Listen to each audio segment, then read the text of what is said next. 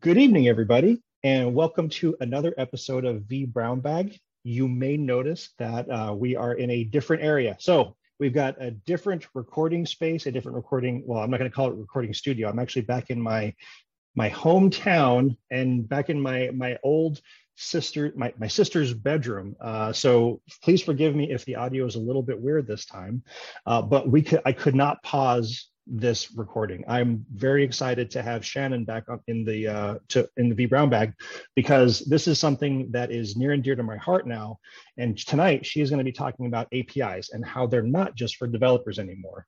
Um, so we've got Shannon Kuehn. Uh, I highly encourage you to follow her on Twitter. She is S H N K U E H N, and I always get that wrong. So be careful when you add that in to follow her. Um, but before we get into it, let's do a couple of show notes. If you want to get in on the conversation, we will be at vBrownBag. I'll be paying attention on the Twitter sphere and in the live Q&A session for the studio audience, or if you hashtag on vBrownBag, I will be paying attention to answer your, to help answer, well, be the conduit, the speaker, the mouthpiece to Shannon for you so that you can get your questions answered by somebody far smarter than me. Again, uh, I highly encourage you to follow her. She is Shan Kuehn on Twitter, um, and I discourage you from following me. I am at Mistwire on Twitter.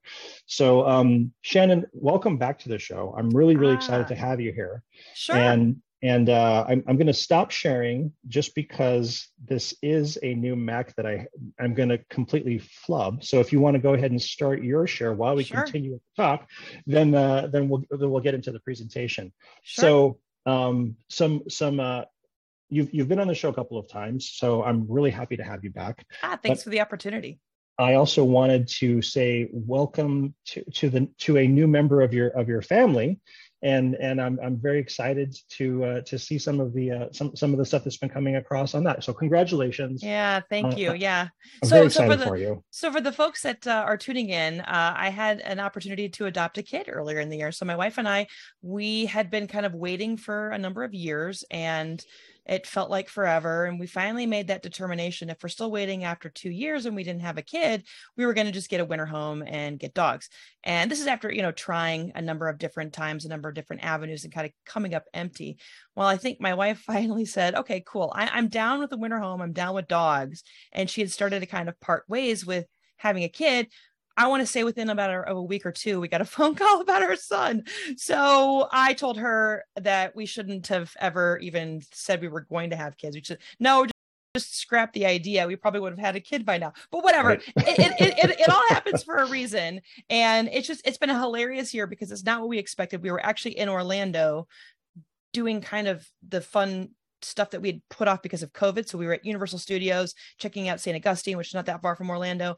Got a phone call about our now son had to fly all the way from Orlando to Las Vegas, drive two hours south to the border of Arizona and California. And we were there for most of January and early parts of February. So it's been a whirlwind year.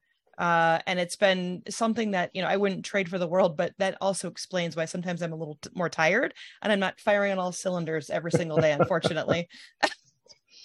it's it's definitely been a uh, a new baby time. Uh, it has in, been in in the Williams household, in the Kuehn household. I've I was I was talking with Shannon before the show started. I've got five sisters, and and two of them are are in the family way, as as we call it down here in the South, and uh, and we're, we're, we came down here to celebrate with them as well. So so there's there's a there's a lot of poopy diapers in in yeah. both of our worlds right now. Yeah, and then my uh, my sister is two years younger. She just found out that she's expecting as well, so she's due late November. So the kid will be born right around Thanksgiving, and we're doing the gender reveal on Sunday. So so she technically knows the gender, however, she just chose to do it this way. I think her really close friend knows the gender and is getting like, I think it's cake or something. I'm not sure. I'm not going to hmm. be there, so I have to do it all virtually. But it's, yeah, it's an exciting time. It, it feels like maybe the pandemic's getting over.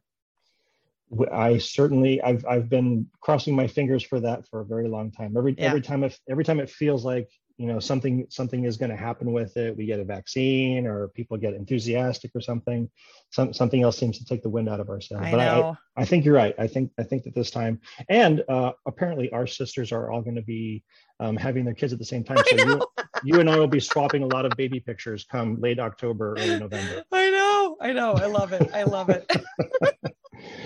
Awesome. Okay. Well, why why don't we why don't we get into this? I've I've Sure. been spending a lot of my time in APIs, and and I was absolutely when when you tell me what the what the topic was going to be about, I started salivating. So I'm Yeah. I'm dying to get into this. Sounds good. So, hi, everybody. As Chris has said, I'm Shannon Kuehn, and I'm here today to talk about how APIs just aren't for developers anymore. Now, I also always have a slide in here that talks about how you pronounce my last name. I'm a senior program manager on the Identity and Network Access Advocacy team.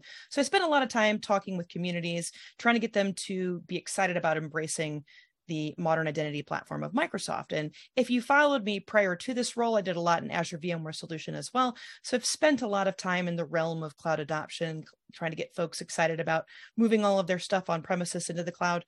Uh, then you can connect with me on Twitter and LinkedIn. These are great spots to check in, see what I'm sharing. We do a lot of live streams on Twitch. So we'll post about it there. We'll post about blogs, which brings me into a, a quick little plug for my team. I'm part of the 425 show at Microsoft. So if you're not familiar, now you know about the show.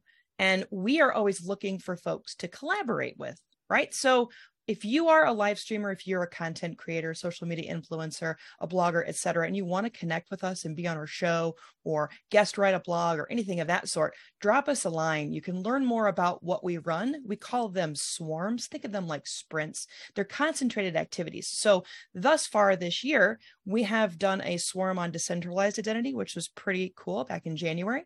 And then we just finished up one on identity governance. So we've got, I think, three or four more planned before the end of the calendar year. So definitely feel free to connect with me. We do a lot on YouTube, TikTok, Twitch, Twitter, Instagram, and we've even done hackathons on DevPost.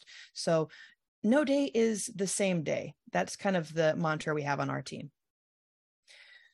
So let's start with the introduction, right? And it's not as scary as it might seem. I think a lot of us are like, oh, another acronym. Oh, I have to learn development technologies. Not necessarily. Now, when I'm learning something brand new, I always go to Wikipedia.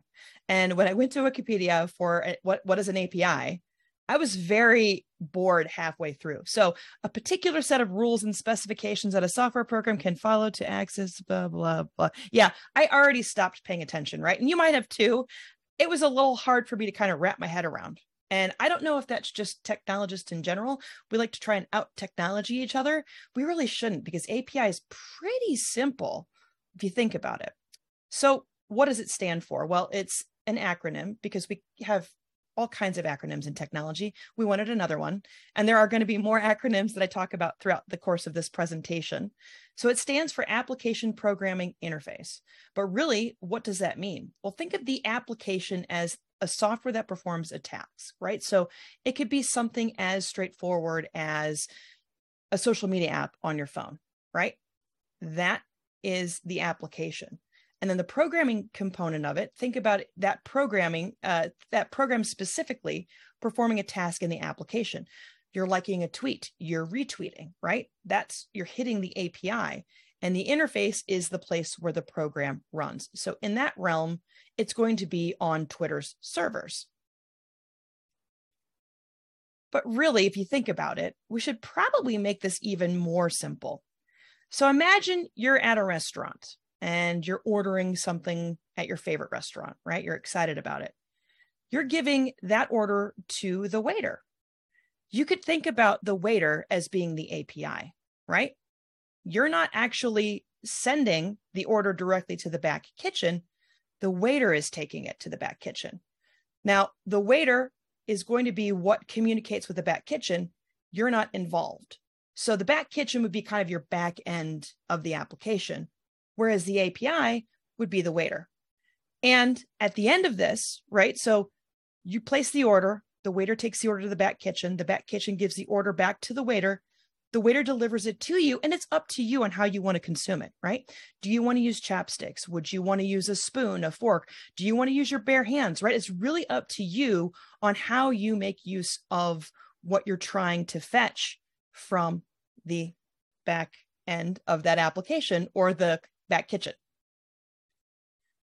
So, what makes APIs so great? Well, they're easy to read and work with, despite the Wikipedia definition. They're useful, they're everywhere, right? So, as I had mentioned in the earlier example, you're using them when you're on social media, right?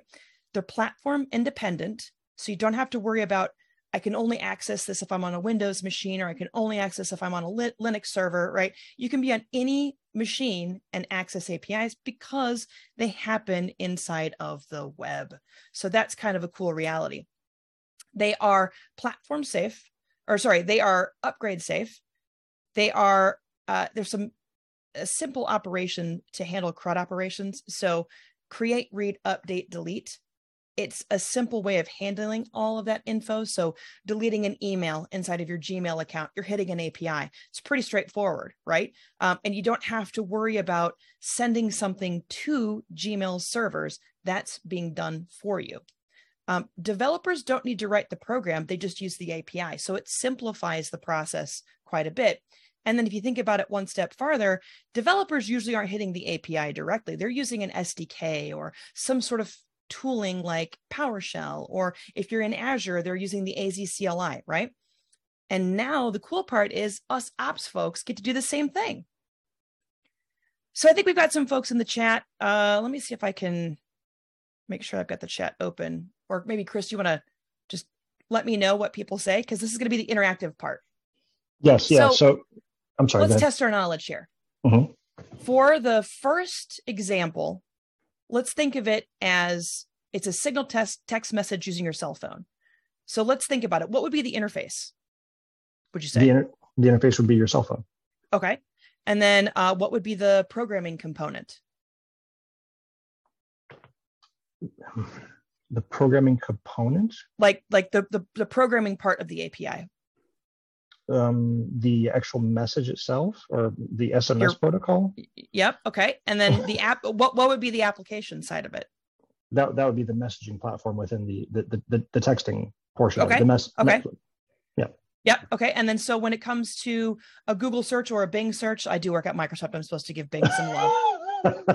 um, uh, what would be the interface? The uh, the the portal, the the the web portal. Okay what would be and i'm, I'm not giving you the right or wrong sort of thing. We'll, we'll go into that next. Oh somebody uh, said chrome. Shots fired. Wow. oh no. That's okay. I used to use chrome pretty exclusively when i came to microsoft and i was told very quickly that now that edge is around i should probably be using edge more often. Um so yeah. So it's just it's the battle of, of wits right? What's what, what what's you know how are you going to keep this going right? So um so you said so you said the the browser. Okay. So the actual programming component, right? So where where would that be? Or what would that be? I should say. It's probably a better way of wording it. What would be the programming component? Um, mm-hmm. the, the the call to the search engine. Okay, and then what would be the application?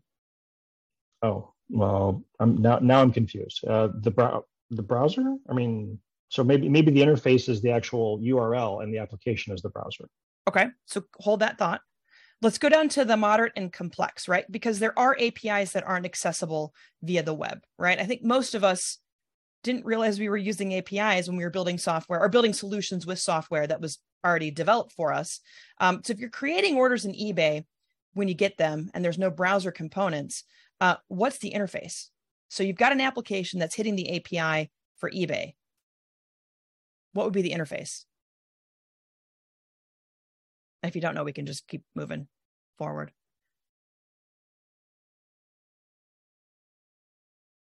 And then we could, did I, did I lose you? Maybe I lost you. Um, so I guess think about this. I, there's always going to be some sort of interface programming component and an application component. So when it comes to the moderate to complex, right? When you think about the programming element, that would be probably creating the order potentially, right? Um, the application, probably eBay, same sort of thing. SAP is very similar. There is an API you can hit. Um, so let's go into what that looks like. Okay, so Chris was right. The interface is the cell phone. The programming section of the API would be the messaging. The application would be Signal. Inside of the Google search, the computer is actually the interface. Um, I guess you could argue and say it could be the web browser as well. Um, that's where it gets to that that tiny minutia, right? But in the example that I found when I was doing some research for this, I was like, okay, I like this. This works. The programming component would be search. The application would be Google or Bing. And then very similarly down below, the interface is eBay, the application is eBay, same for SAP.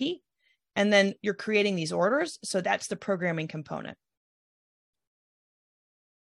The big important things to call out here when people talk about APIs, they generally mean moderate to complex, right? When you're talking about APIs at your company, moderate to complex. Uh, most API discussions as well involve web APIs. Now, there are four different types of APIs. There are public APIs, partner APIs, internal APIs, and composite APIs. So, for purposes of kind of talking this through, I'll keep it in the public API realm, but your partner API would be if you initiated some sort of B2B guest and you're collaborating with somebody outside your organization. That would be a partner API. Internal API would be like maybe an HR system and a composite API. And I always have to look this up because I always screw this up. Um, it could combine two or more APIs to craft a sequence of related or independent interdependent operations. So those are the four different types of APIs. Now, the devil is always in the details, right? So let's talk a little bit about the API details. Three things happen during every interaction with an API there's a request, a program or a task is run, and the application sends back a response. So to go back to the analogy from earlier, we've got the idea of liking a tweet, retweeting, anything on that sort, you're hitting the API and that's coming back to you and you're seeing that you've liked the tweet or that you've retweeted the tweet. Let me double check the uh I just now okay, so my apologies, y'all. I just found the chat. what I will do since I think Chris may have lost connectivity, I will keep the chat kind of open down here. That way I can See, this is why I left the uh, this is why I left the sticks. We just had a power outage and the networking got knocked off off the Oh no. I am so sorry. I am do so not sorry. do not worry about it. We I I kept going. Okay. And um and you know what's so funny too is because I'm not very used to to Zoom. I found the chat. So my apologies, y'all. People were people were chatting in the chat and i didn't even realize that. Yeah hardware issues exactly. So Oh um can you can you still see my screen? Okay i think you still can see my screen right? Yep, yep, we can still Okay, see your cool. screen. Sorry about that, folks. ah no worries about no worries at all whatsoever. Things things uh that's out of your control. So but um i did i did find the chat too so now i can uh keep that open. So my apologies for not knowing where the chat was. I blame working at microsoft. I'm in teams all day long. So i'm kind of zoom dumb sort of in a way. Um Not even a little bit. Just a little bit just a little bit No way. okay, what I missed? No, actually, don't tell me what I missed. Just keep going. so yeah so so the the gist of it is the there's th- three things that happen at with every api call there's a request a program and a task is run from that request and then the application sends back a response from whatever you're asking from the backend service whether it be a database it's usually a database some sort of something it'll give you stuff back right so i use the analogy of twitter again when you like a tweet when you retweet a tweet you're hitting the api and then it's showing up on your phone as you have liked or retweeted that tweet so you're using an API I didn't even know. Well, hopefully you knew. If you didn't know, I hope I didn't, you know, make your mind completely blow up, but we are using APIs daily. So let's talk a little bit about the API of uh, the anatomy of an API call. There's going to be the base URL followed by the query, and there's usually going to be a query, right? Sometimes you don't see that within the URL that shows up. Sometimes that's sort of abstracted to you because most end users don't need to know that there's a query that was run. Then there's a key. Now, all my examples won't use an API key, but that is one way to ensure that you're authorized to hit that API, right? So if you sign up for a Twitter developer account, you get an API key, and that is your API key until you say you want to regenerate the key, and that's good good practice. You probably don't want to keep that key as your API key for a really long period of time. You probably want to regenerate it over time. So then what does that look like? That's sort of what it looks like, right? You get the base URL, there's a question mark, there's a query, right? And there's usually a little equal sign in there. And then there's an, an, an ampersand, the API key equals, and then you put the API key in. Now, every single API is different. That's that's the unfortunate reality that we live in. But I'm going to showcase real quickly a demo. So let me go here to Google, right? So let's type in my name. So I don't know if you've ever taken a look at the top up here, right? So it's a search parameter, question mark, Q for query, Shannon plus Kuehn I don't remember exactly what this is, but this is some of the ways that it gives you the info. And you're finding, you know, my LinkedIn handle, my Twitter handle, right? My my blog, some videos I've done, right? Um, we could do uh, VMware. Same thing. But did you know that you don't have to keep this all here? So let's say you're developing something in the realm of your Google, right? I don't let's just say we're, you know, we're working in the realm of Google uh, search. Uh, let's do VMware. It's the same thing, but notice how I took out all of the extra bits here. So if you are just needing info to be returned, you can always experiment with the API. And this was something that I didn't even realize you could do, right? I didn't realize that some of this stuff is just sort of what you wind up experimenting with as time unfolds. Now, the cool part, and I do need a cheat sheet for this. So my my apologies. I just found this out. So let's say we wanted to just do an image search, right? So there's a way to do it. So let's leave the query in query equals VMware. And then actually let's yeah, sorry, we have to change this ever so slightly. There is, it's called TBM, it's to be matched, right? and then ISCH is what they use for their images. I don't remember exactly what it stands for, but then you add the ampersand in, go to the end here. I'm going directly into the images without having to click on images, right? So hopefully that shows you there are ways to manipulate APIs on the fly. And you probably didn't even know that Google's API is probably one of the most well, wildly used because I think all of us in IT tend to go to Google first. Sorry, mm. Bing. Um, and then if you wanted to develop an app and you just wanted to make some calls, you could play around with this just to get more comfortable with how the API components work within Google's realm. So I thought this was kind of cool. I wanted just to kind of showcase the base URL of a, of a query. But then again, remember too, not every single API is the same, unfortunately. So let's keep moving on into the mix here. So next, let's talk a little bit about understanding HTTP. So turns out there's more happening behind the scenes. I think we sort of knew that without really knowing that. Now APIs are everywhere. So they every time you get on the internet you're hitting an api you may not necessarily know what apis you're hitting but that's because developers have abstracted things out so much that you don't have to worry about it because think about it if you had to tell your grandma that she had to go hit an api to like a social media post, she'd probably be like, I'm done. I'm never getting back on the internet. Right. So that's the beauty of what developers are able to do. They're able to abstract things away so that it's more simple and simplistic for end users to make use of. Now, the big piece to call out here so all web services are APIs, but not all APIs are web services. So, in my example earlier, when I talked about hitting the API of eBay and the API of SAP without the browser, you would just be hitting that API directly. There wouldn't be any sort of HTTP communication, right? Um, there are ways to do that, right? REST is the most common type of API endpoint, and it's accessed over the internet uh, using HTTP or HTTPS. So that's, you know, hypertext transfer protocol because we do like to have a lot of acronyms in IT.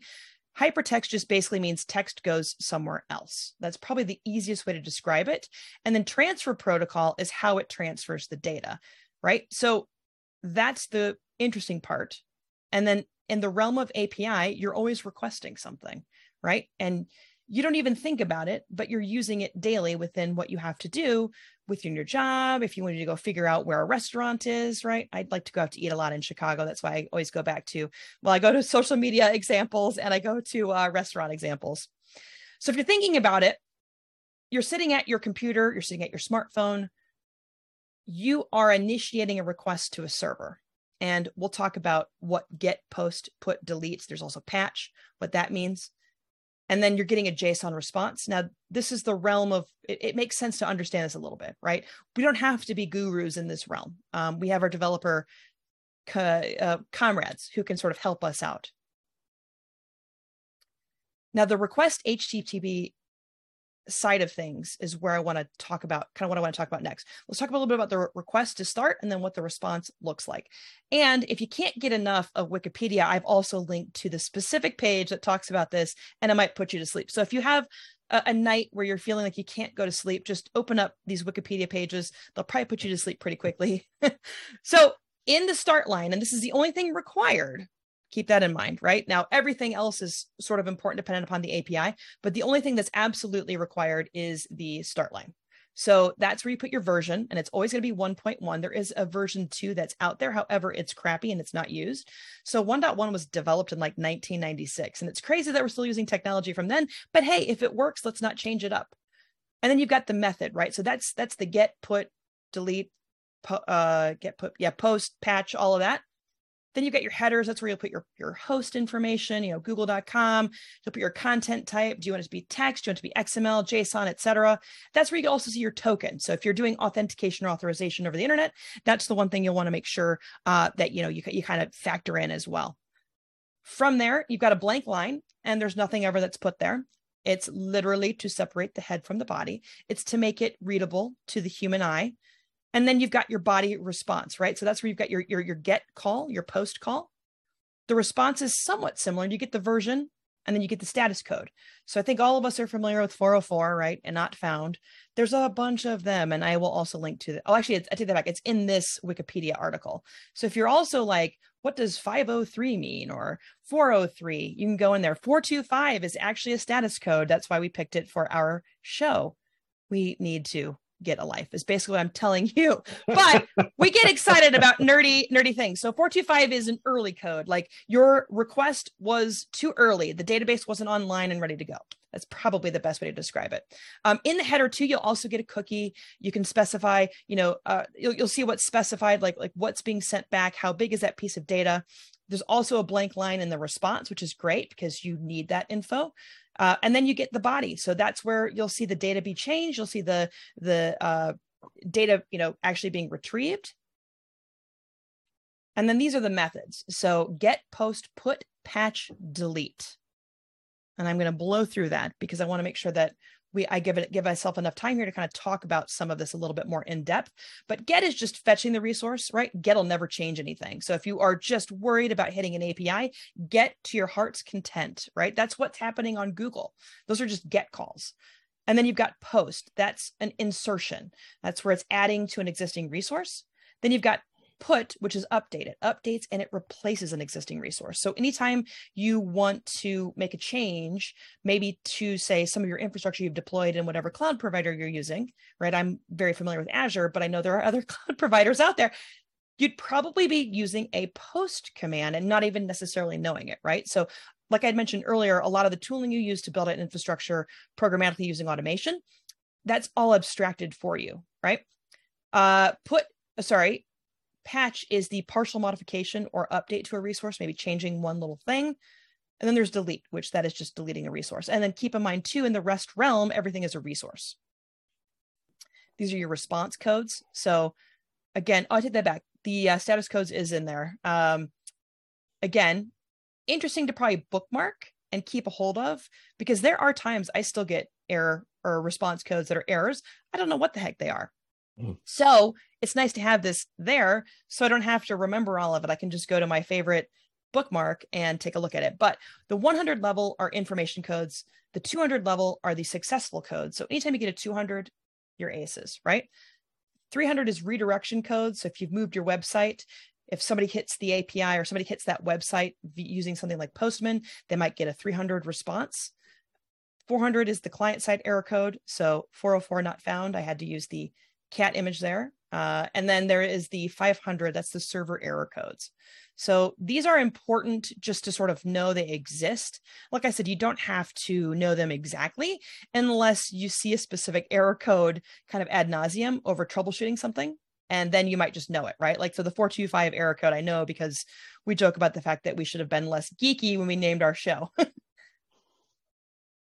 Now, here comes the sort of boring part, right? Protocols and architectures. This, these are kind of like the rules, the structures, and constraints that govern a given API's operation, aka the boring stuff. And I won't spend too much time here, but just know that you could go very deep in these areas and not necessarily kind of we're really just kind of scratching the surface right but you go very deep in these areas and spend a lot of time if it's an interesting realm for you now before we move into REST, let's talk a little bit about SOAP.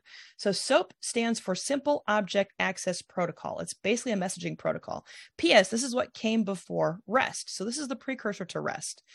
It's great for interchanging data in a decentralized and distributed world. So, that's where it got its start. It performs well in that distributed enterprise environment, and it doesn't assume a direct point to point communication. P.S., REST does. SOAP doesn't. So, SOAP worked well in the way, way back machine and it's not as used these days. This works with any application layer protocol, so HTTP, SMTP, TCP, UDP, etc. It returns the data to the receiver in an XML format and only XML. So as I'll talk about, REST is the exact opposite. Security authorization and error handling, it's sort of built into the protocol. And then it contains the following parts, envelope, header, body, fault. And I specified which ones are required and which ones are optional. Again, if you really want to know more about SOAP, click on that Wikipedia link. And I will also make sure that this PowerPoint is up on my GitHub repo. It's where I tend to share a lot of my presentations these days. Um, what I do is very transparent. I don't think anything I'm doing is a mastermind or there's nothing NDA about this, right? Like these things have been around for eons. I'm just trying to describe it a little bit easier so that folks sort of understand what's happening. Now, XML stands for Extensible Markup Language, and it's literally just a document format to exchange data over the internet or intranet, right? Because again, it could be something you use over an internet, or it could be something you use internal as well. It uses tags to label, categorize, and organize information in a specific way. Uh, it's ex- it's ex- it's extensible. I don't know why it's so hard for me to say. It's extensible. So most XML applications will work as expected all the time without a lot of tweaking, regardless of if data is added or removed, which is kind of cool. It will store the information in plain text, and then it provides a software and hardware independent way of storing, transporting, and sharing data. So here's a basic example. It looks very much like HTML. It would be a very basic message to Chris saying that I have my presentation ready for the vBrownBag on Wednesday night. And it, I sent it at 7:30 my time, which is also Chris's time this time because normally Chris is East Coast. so, uh, and it's funny because I was supposed to deliver this session, I think it was a month or two ago, and I had just gotten Reese home, and I'm like, I am sorry, I have to push it. So I thought this would be a funny example to show. Totally understandable but but then I found a really cool SOAP API example that's pretty pretty complex, right? So I took it directly from this site. And so I'm not, you know, I'm giving credit to where I found it. But as you can see, it's pretty substantial in terms of the request and the response, right? And you've got the envelope, you've got the header, you've got the body, right? And it's all XML. And then you get the H, the, the post request and the HTTP 1.1 200 OK response. Mm. So that's kind of a, a, cool one there. And again, I bring this up only because this is the precursor to REST. So if you ever get some dev who's never talked to anybody outside of, you know, their cubicle mate, you kind of know what SOAP is now. You don't have to be an expert. Just tell them that you're not a developer. You just play one on TV. But I'm Ching, and hopefully they like that joke. Um, if they don't, you can just blame me. And this yep. is the part where I'm upset that I'm not at home because I literally have the rim shot noise on my stream deck, which I cannot use right now. Add it in the post production. That's it. That's it. That's what we'll do. We'll do it in post. So now, now REST, right? I think everybody's familiar with the REST API. Well, what the heck does REST stand for, and why is it all capitalized? To make it even more confusing, the R and the E and the S and the T, the RE comes from one word. It's representational state transfer. So it's basically like an architectural style, style that defines a set of recommendations for designing loosely coupled applications that use the HTTP protocol for data transmission. It doesn't really describe how developers go about implementing the principles at the lower level. It doesn't really care, right? Because it's kind of sort of a best practice. Whereas SOAP is an actual protocol, so it has to be a lot more strict. Now, hmm. REST guidelines allow developers to implement details according to their needs, which is awesome, right? So, hmm. going back to our analogy from earlier, If Chris wanted to eat his pho with chopsticks, he could. If I wanted to eat my pho with a spoon, I could. I don't usually eat it with a spoon, but if I needed to, I could, right? Um, because of the fact the API is handling all of that sort of quote unquote dirty work, the back and forth between the kitchen and my meal. So it's up to me on how I wind up using that data. Now, the big piece to call out here is at the bottom of the slide. It needs six architectural constraints. So you need uniform interface. Uh, oh, it's supposed to be client server separation. Then there's the statelessness component. So REST is 100% statelessness, or stateless, I should say. Now, cacheable resources are also important. So one of the reasons why REST gained a ton of popularity is because you can cache the responses. There's a layered system as well, right? So the idea is it's not a super uniform way of passing a message from one end to another and getting the response back. It can sort of happen in kind of an asynchronous way. Um, and it just it needs that direct kind of uh, client to server communication, mm. but it's layered and it's kind of an interesting way of getting that response back. Um, and then code on demand is optional. So when necessary, the response can contain executable code maybe it's JavaScript within the HTML response that the client can execute. So uh, that's kind of REST in a big nutshell. Well, a small nutshell, because I'm going to now move on into one of the most common ways you get a response back, which is JSON, and it's different from Jason. Um, and I can't tell you how many times I got tired of Outlook correcting it to Jason, J A S O N. So it stands for JavaScript Object Notation. If you want to be sort of bored to tears, go to that Wikipedia link at the bottom. Um, like I said, when I understood this a little bit better, going back to it and kind of breaking it out into chunks made it make more sense. So maybe that's the way you work. But my mind is, I need things to be catchy and fun. Otherwise, I'm just like, I don't care. I'm not interested. Right. But if you want to bore me to tears, like I, uh, that's probably why it was a good thing I didn't go to school for computer science. Right. I had a very atypical background. I went to school for communication studies in English. Right. And then I fell into technology by way of DJing. But that's a separate story for a different day. Um, JSON is a lightweight data exchange format. It's easy for humans to read and write, and it's also easy for machines to parse and generate. It's a great win win on both sides. It's a text format, just like with the SOAP response. It's completely language interdependent, or sorry, independent. And then it uses conventions that are familiar to programmers and developers. So if you're familiar with how you call certain things, you can add that in and you can play around with different components within that API, right? So that's kind of a, a, a cool, easy, she says, yes, easy. Um, so, and then it's a collection of name value pairs. I think that's the big piece here. And that screenshot sort of shows it. You see optimization, true, output hashing, all, budgets is an array, right? So most of these are usually going to be string or, or key, key value pairs, right? But usually they're probably going to be like regular, regular string of a key value pair. Then you might see an array that would also be a key value pair, but just bundled that data up. And it can be an ordered list of values as well.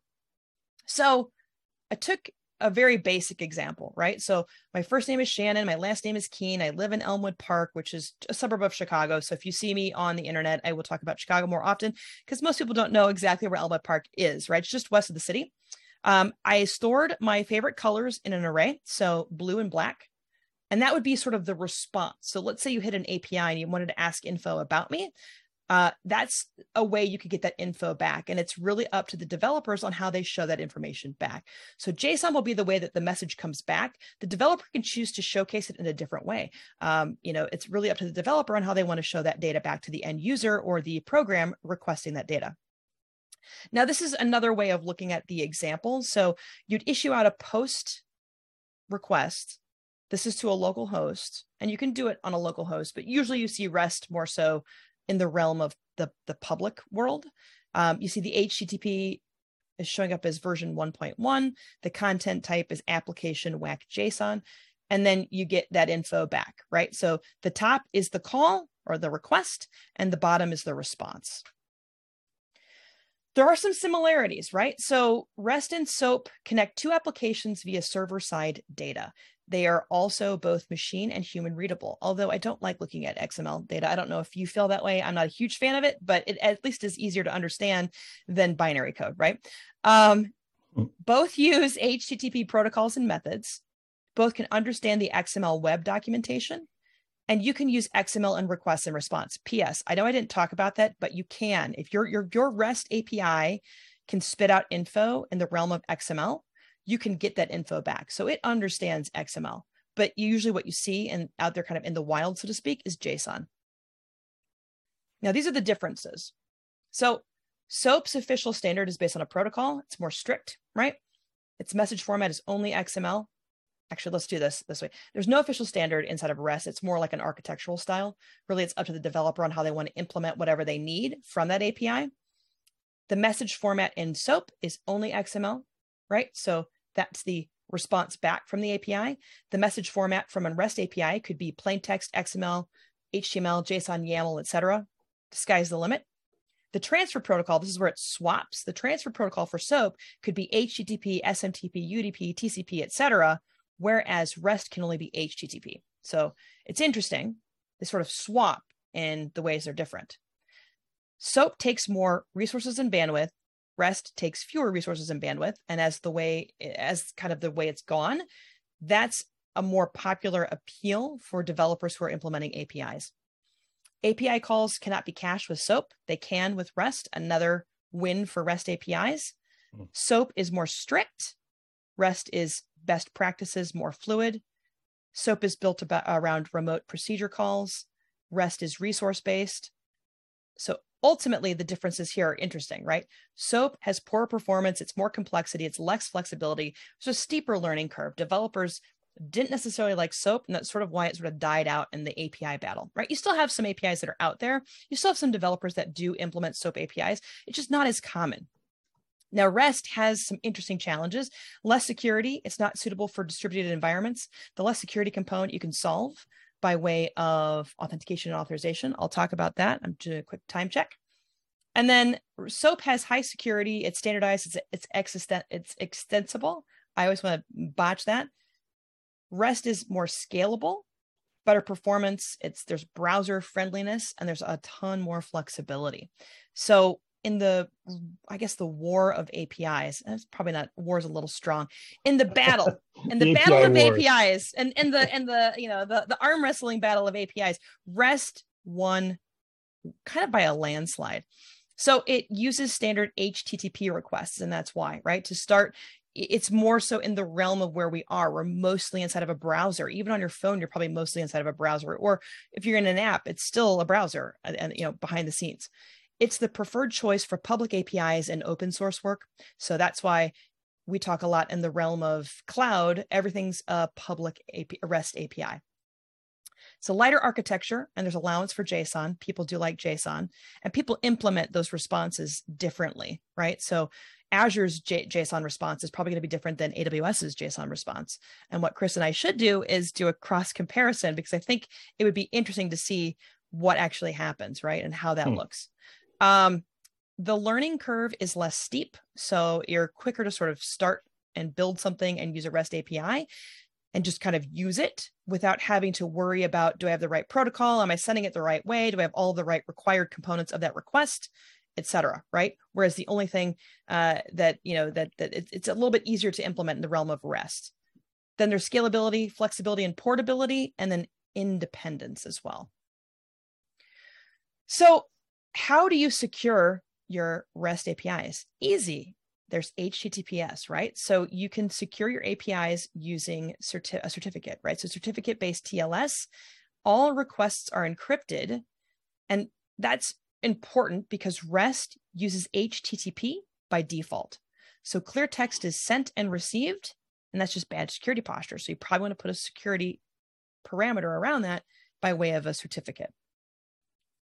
There's also another component here to talk about, and I would be uh, remiss not to talk about this because that's my world these days authentication and authorization. So you can secure your web app or your web API from unauthorized users. You can think about authentication and authorization. So your authentication is username, password, MFA challenge, right? And are you accessing it from the right device in the right location, et cetera? And authorization are, are you authorized to use this application? The token-based authentication is definitely the design or the realm that we've moved toward. And so you're seeing the modern identity platforms used more readily in the world of cloud specifically. Even if you're on premises, there's ways to use token based authentication as well. So, as I mentioned in the previous slide, you'll always use TLS. Then there's OAuth 2. So that's an authorization protocol that allows third parties to access content owned by a user without them having to know the user's username or password. So I think all of us have probably signed in for a service and used our Gmail account, or God forbid, signed in and use our Facebook account. I hope those, you know, those never go away because you're going to screw a lot of people up from accessing like their Spotify accounts or some sort of online shopping, right? Um, that is OAuth. And if you think about OpenID Connect, that's a simple identity layer on top of the OAuth 2 protocol. It allows clients to verify identity of the end user based on the authentication performed by an authorization server, as well as to obtain public profile information about the end user. So if you wanted to send more info, like if you wanted to actually say, ah, you know, I am Shannon. I am going to log into this brand new service. This service requires my first name, my last name, my email, and my phone number. You can do that by way of OpenID Connect sitting on top of OAuth 2. Pretty cool. I very much so simplified it, but that's, I think, where we get tripped up. We get so excited about the details that we forget that we also need to make this applicable so that folks sort of know what's going on. And how am I doing on time? Okay, so I've got 12 minutes ish, right, Chris? You're doing great. Okay. now comes the fun stuff. Yay. Oh yeah, I don't. Yeah, I don't like YAML either. YAML is not my favorite because if you have the wrong spacing, your stuff doesn't work, and it's really frustrating for somebody who's just not a developer, right? Okay, so let's. I'm going to close out of this. So, if you're not familiar, and let me put this in here in the chat. Uh, let's see, everyone. Ooh, I'm getting better at Zoom.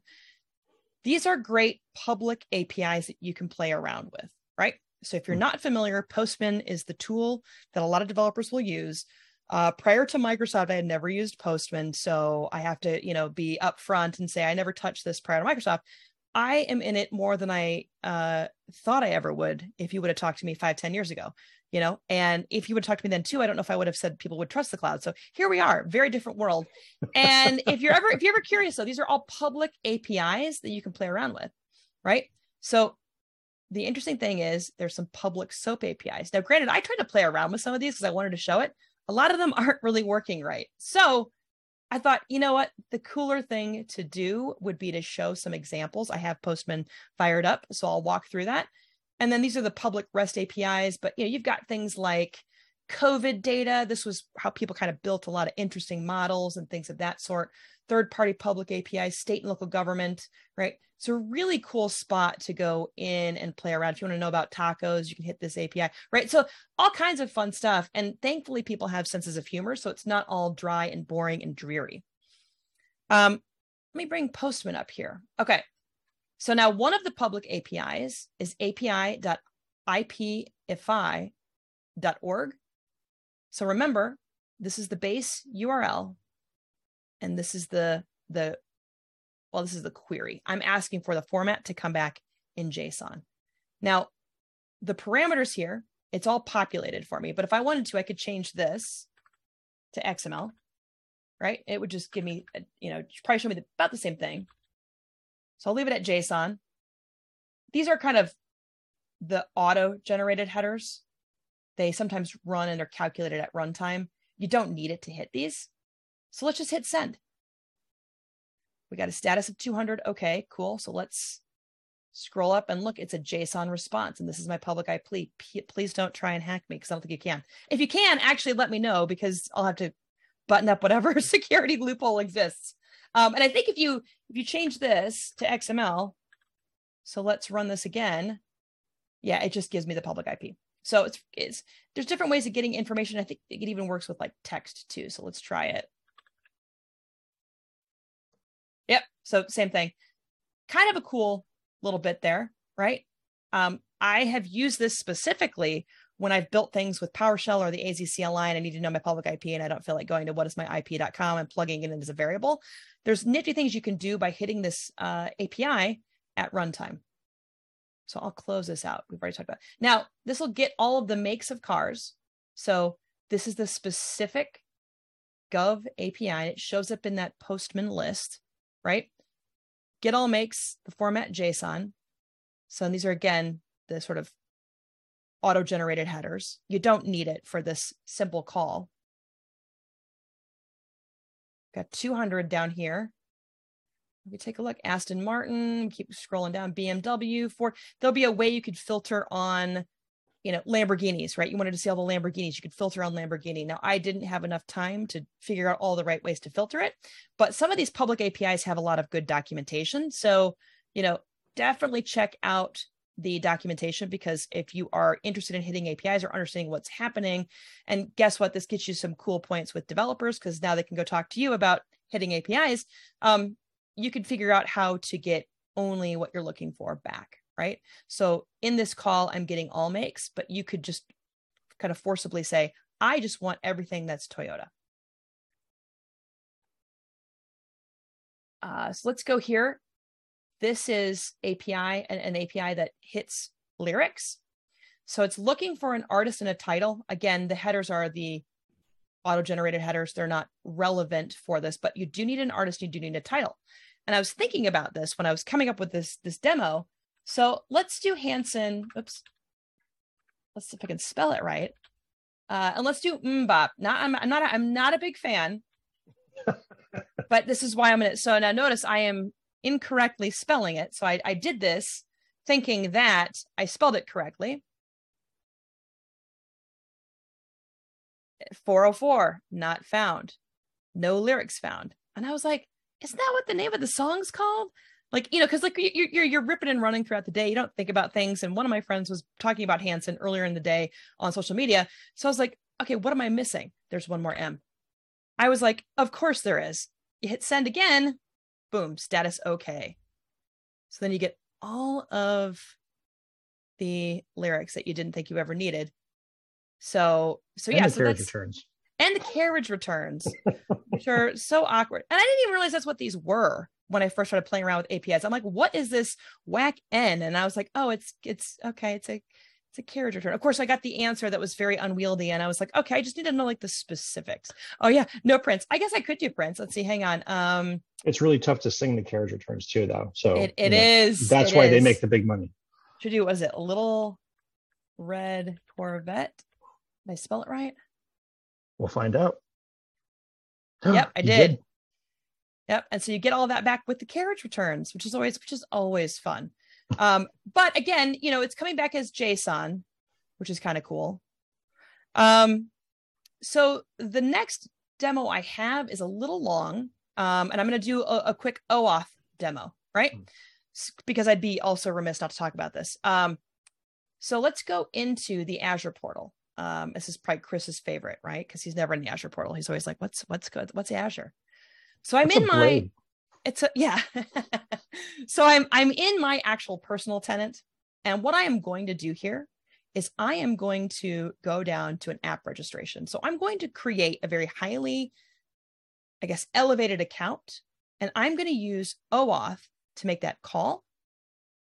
So let's create a brand new registration. I will call it v brown bag app and i'm going to only make it be uh, accounts in this organizational directory only. Notice how you can specify any organizational directory. So this could be a B2B scenario, right? You're collaborating with somebody at a different company that also has Office 365 or Azure Active Directory.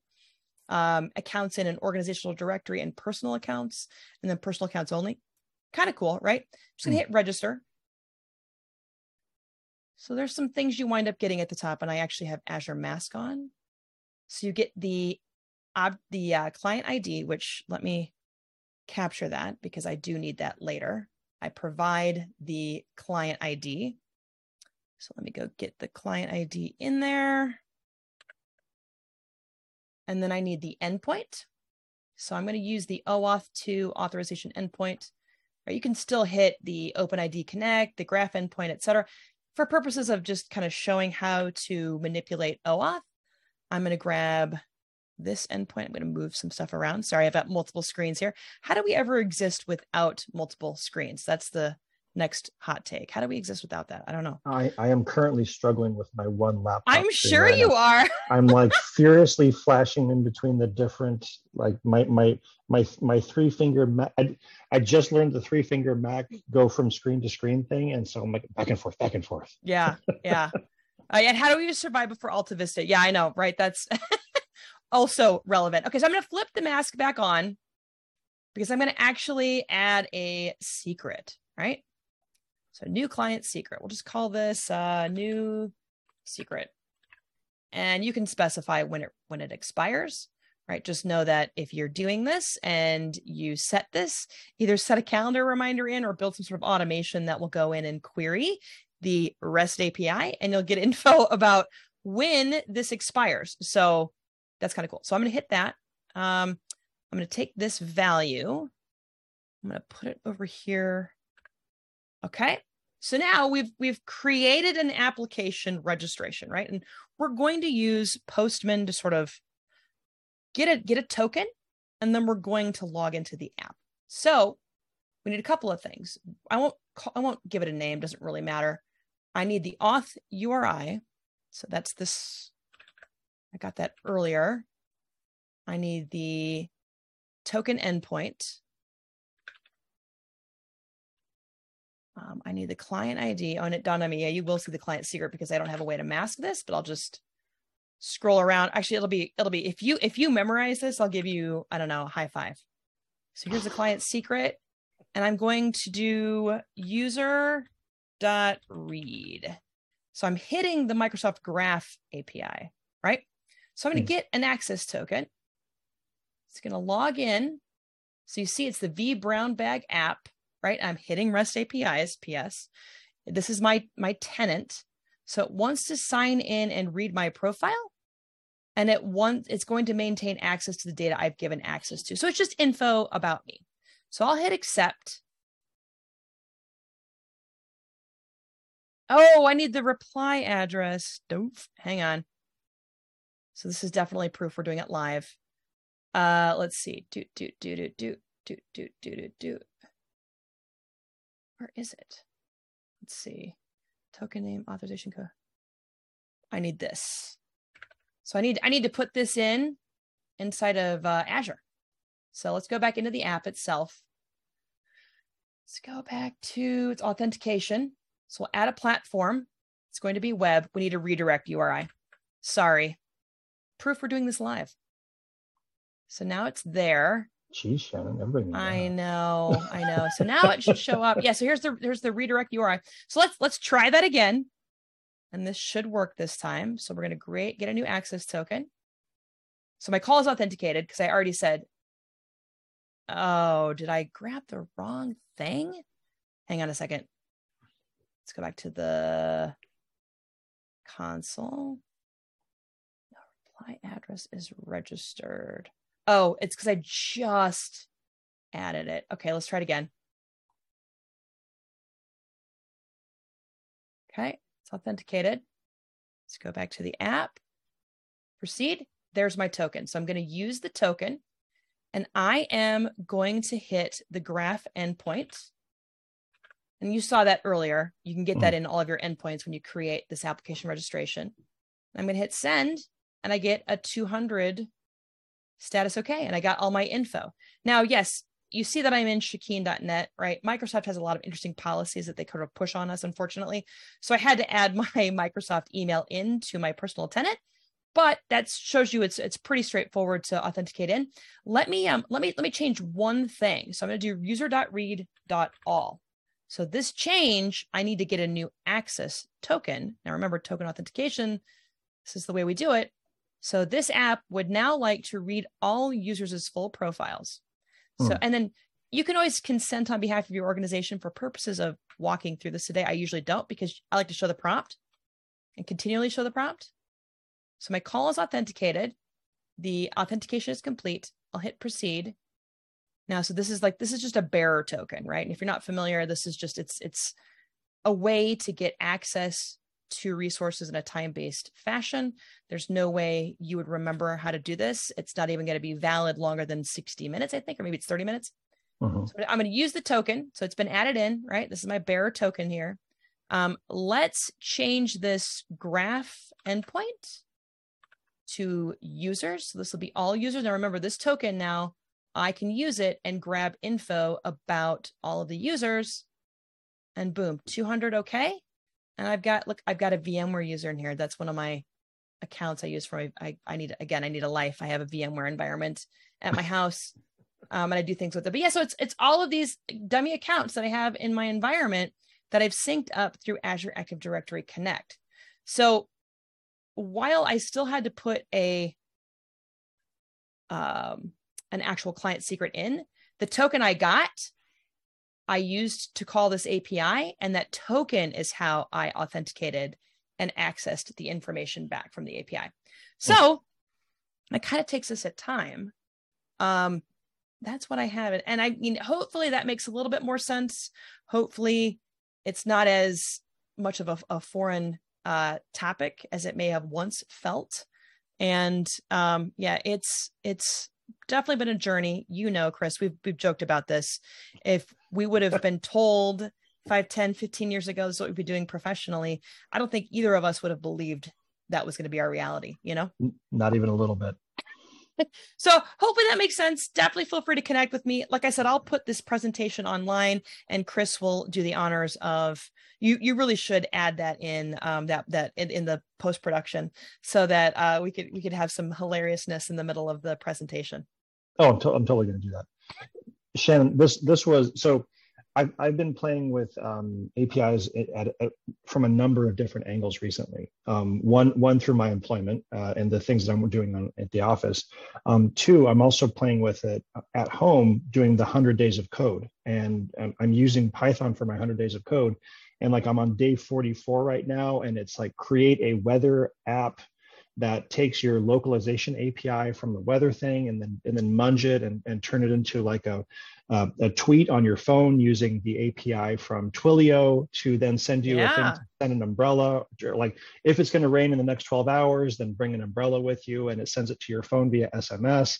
So so I've been playing with it, but your breakdown of like the background of the why has has filled in so many gaps for me. Like oh, like thank you yeah well, i'm glad i'm glad because I, I, I literally like that that's what i want to do so that's why so i think this all came about when i said i get some more than i ever thought i would have gotten about http requ- requests and responses and i yes. understand rest apis and you were like do you want to come talk at the vBrownBag and i'm like uh, yes, when, and that's how this all that, that, that's how this all started, and right. uh, and and it's just it's been a, a, fun learning journey, and I think it's one of those things where um, I'm going to be starting to blog more about it on my own personal blog. And then the 425 show has a blog that I think I just got access to. So you should see some stuff there. I, I often feel like we way overcomplicate things and we shouldn't because if you go back to the analogy of the API being the waiter, that, that makes so that much sense. An, that was an awesome explanation for it. I, yeah. Because because I even even though I've been playing with them for half a year now, I, I was still kind of like struggling with the the the logical construct of how it fetches and grabs things, and that that really helped me out. I this this was a fantastic presentation. Okay, Thank good. Good. Oh, and I, I, got, I got, yeah. So I don't know, Graham. I don't know if you want somebody to come in and explain API design. Maybe I could do it in a funny way because I think API design is where you get into the minutia and that really sort of boring side of things. Um, it just maybe maybe look at the Wikipedia link in my presentation, see if that gives you some info. Um, you can also poke around on the internet. There are a lot of scholarly articles on how REST was sort of developed and the mm. uh, API design, right? So, um, and like I said, it's like architectural best practices versus this has to follow a rigid specific standard because it's a protocol, right? Whereas SOAP is the protocol. So it gets interesting but yeah, thanks for having me. This has been a, a fun opportunity to kind of ex- expand what I've been learning and uh, teach more people, hopefully, how uh, APIs work in general. And like I said, you don't have to be a guru. You've got your developer folks that you're probably working in close cohorts with. Just make sure that you sort of understand this a little bit because you're probably hitting a REST API and you don't even know you're hitting a REST API, especially if you work in the realm of IT and you're mm-hmm. building things in the cloud, right? That's all REST APIs. So it's it's fun. I mean, you, you and I came from like you know operations and and you know b- building and migrating data centers and all that stuff. So so all all of those all of those GUIs that we were clicking through, uh, they were all APIs. Yeah, right, right. And so some of them were SOAP APIs, right? Like I remember right, when I first right. saw SOAP as an error, and I'm like, I don't understand what this SOAP XML error is. I think it was with something in in um, I want to say it was Veeam, but I'm not positive it was Veeam. It was something in the VMware realm. It could have been even vSphere specifically. Um, so, and I was like, I don't even understand what the hell is soap. What the hell? Like soap? I don't get it. So, uh, but yeah, you're right. We were hitting APIs. We didn't even know it and uh, you know we were just hitting next next next. So i went from clicking next a lot to now i build out stuff using code and i don't have an anxiety attack. So if i can do that much i think anybody can do it right? And the beauty is you're never starting from scratch. I think that's what i thought when i was originally going down this path of understanding cloud more and understanding development techniques that i was going to be starting from scratch. And there is a ton to sort of get you started. That's why i hmm. showcased the public APIs that uh, Postman has on their site because it's a great way to just go explore, right? And it just it helps you out with having conversations with with customers, right? Especially if that's kind of what you do. I think a lot of a lot of us in this realm sort of have conversations with customers, mm-hmm. and uh, those customers have to feel confident that you're doing the right thing and you're not leading them down this path of you know the what to the the chamber. No, what is it? What's the um uh Princess Bride, the depths of despair. Yeah. So is that what it yeah. is? yeah. The, yeah. So they want to make sure that's not where they're going. So I think having some vernacular, or having some understanding of it, even at a rudimentary level, counts for so much and and we're going to put all of these links into the uh, show notes. And okay, so we'll, ha- we'll have the postman show notes. We'll have the, the, the links to the wikipedia articles all that stuff. We'll, we'll okay, provide perfect. all that so that as perfect. people are watching it that they can click through. Um, i didn't know that postman actually had all of those so i have i have an api folder in my browser that stores all the the APIs that I've played with, including Twilio and Weather and all that stuff. But um, now that I know that there's a, a one-stop shop for like fun APIs to hit for tacos, I'm, definitely going to be using that. you should, yeah. And I was getting a kick out of all of the different. There's a uh, something for Game of Thrones. There Star, are Star Wars. I, I think Star Wars. Yeah. Yep, yep. Um, I was shocked to see there wasn't a Harry Potter API, but I bet you there is a Harry Potter API because a lot of Harry Potter fans work in IT. So I bet you there is an API that Postman doesn't have inside of their collections. Guarantee right? that there's a so, Harry Potter API. Yeah. but yeah, so I, I, you know, the, the beauty is there's a lot of great ways of getting better and getting more adept. But again, you don't have to be a guru. But I think knowing a little about a lot counts for so much in this world, especially because you know p- things are changing so quickly right? Like mm-hmm. microsoft will change an api and you'll be able to extract different data out and that's probably helpful to tell a customer right? Mm-hmm. or uh, same in the realm of aws or gcp right? Or maybe you're trying to make a, a solution on premises hit an api that's a public api you probably need to know a little bit about what's happening but you don't have to understand like the nitty gritty details. Just kind of understand the overall flow. It's always a right. communication pattern right? I'm requesting info. The api is like cool let me get it for you here it is you do what you want with that data right? So that's kind and, of the, how the, it's cool coming thing. back is it coming back as a dictionary a list right. of dictionaries a dictionary right. of lists and then how to munch through it? Right right. Oh yeah. So yeah there there is there is an api harry potter. Nice. There are several harry potter apis graham, so we graham should definitely so include this i know i love so i love having Thanks, graham, graham. As, as, an attendee. Awesome. Oh. well go back to that baby and go change, change them. I'm gonna we're gonna both go back and start changing some diapers immediately probably, after the show. Yeah. So. hopefully, hopefully he's asleep. If not, yes, there's probably some diaper changing in my future. Very exciting. All right. Well, Shannon, thank you. Um, folks, thanks for attending. Uh, we will see you again next week for, for our next show. This, this was, as always, Shannon, this was wonderful. And we really oh, appreciate you, you coming glad. on. I'm glad it was fun. I'll think about something else to come on and, and talk about because I, th- this is the hard part, right? Developers want to like overcomplicate things. And I'm like, yeah, I just need to know that an API is literally a communication pattern to a something and that something goes and gets the data. So I was like, this this will be a fun one to you know present they, they like to justify that that exorbitant um you know what? I'm not getting into it. I'm this we're we're still recording so i'm not going to start i'm not going to start world war three here. I love it.